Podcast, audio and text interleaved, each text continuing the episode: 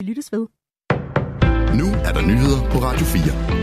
Det er et demokratisk problem, at flere kommer med voldsomme beskyldninger til statsministerens opslag på Instagram. Det siger Socialdemokratiets udlændinge- og integrationsordfører Frederik Vad til Radio 4.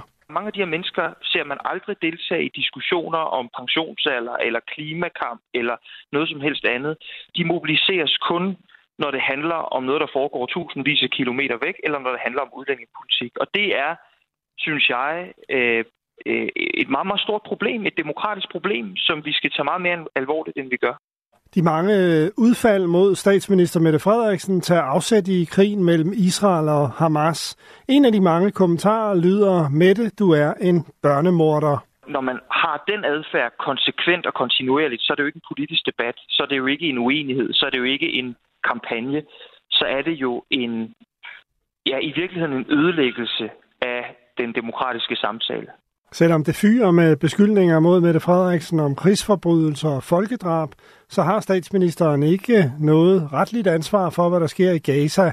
Det siger lektor i folkeret på Københavns Universitet, Mark Schack, til Radio 4. Hvis man taler juridisk, så er svaret jo klart nej.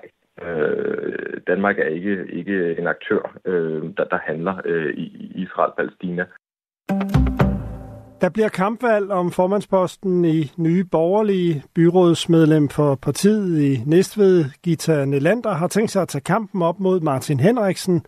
Det siger hun til Ritzau efter at tidligere folketingsmedlem for Dansk Folkeparti, Martin Henriksen, officielt har meldt ud, at han vil være formand.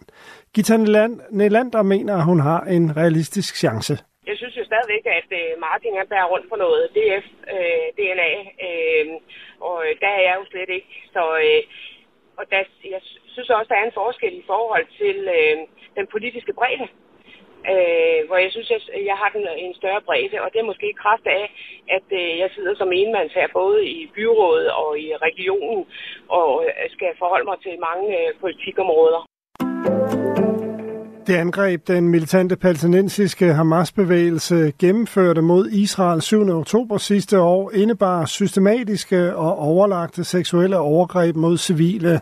Det viser en rapport fra en israelsk paraplyorganisation, der bekæmper seksuel vold. Asbjørn Møller fortæller. Israelske myndigheder har gentagende gange beskyldt de militante palæstinenser for at begå voldtægt og andre seksualforbrydelser under angrebet i oktober. Men mangel på beviser og vidneudsagn har gjort det vanskeligt at vurdere omfanget af overgreb.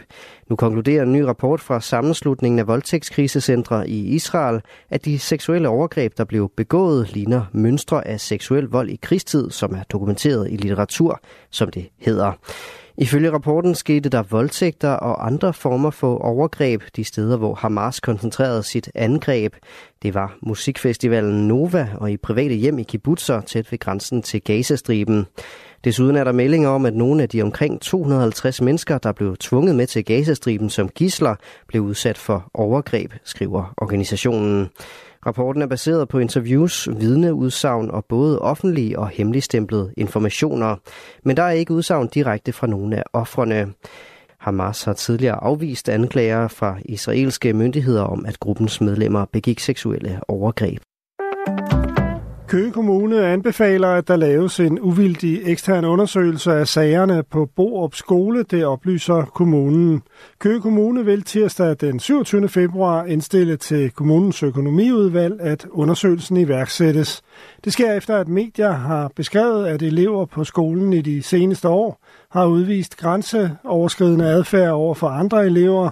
Ifølge Køges borgmester Marie Stærke skal undersøgelsen afklare, om kommunen har håndteret sagerne korrekt. USA's præsident Joe Biden kalder Ruslands præsident Vladimir Putin en skør skiderik. Under et fundraiser-arrangement i går i San Francisco sagde Biden, at Putin er en crazy sob. Det rapporterer flere af de journalister, der følger præsidenten, skriver blandt andre CNN. SOB er en forkortelse for son of a bitch, der kan oversættes til skiderik. Talsmand for den russiske regering, Dmitri Peskov, siger ifølge Reuters, sådan et sprogbrug vil næppe krænke vores præsident, men det fornedrer USA selv, tilføjer han og siger, at Putin aldrig bruger sådan et sprog. Først på dagen regn over de østlige egne 5-10 grader og let til frisk vind omkring syd. Det var nyhederne på Radio 4 i studiet Henrik Møring.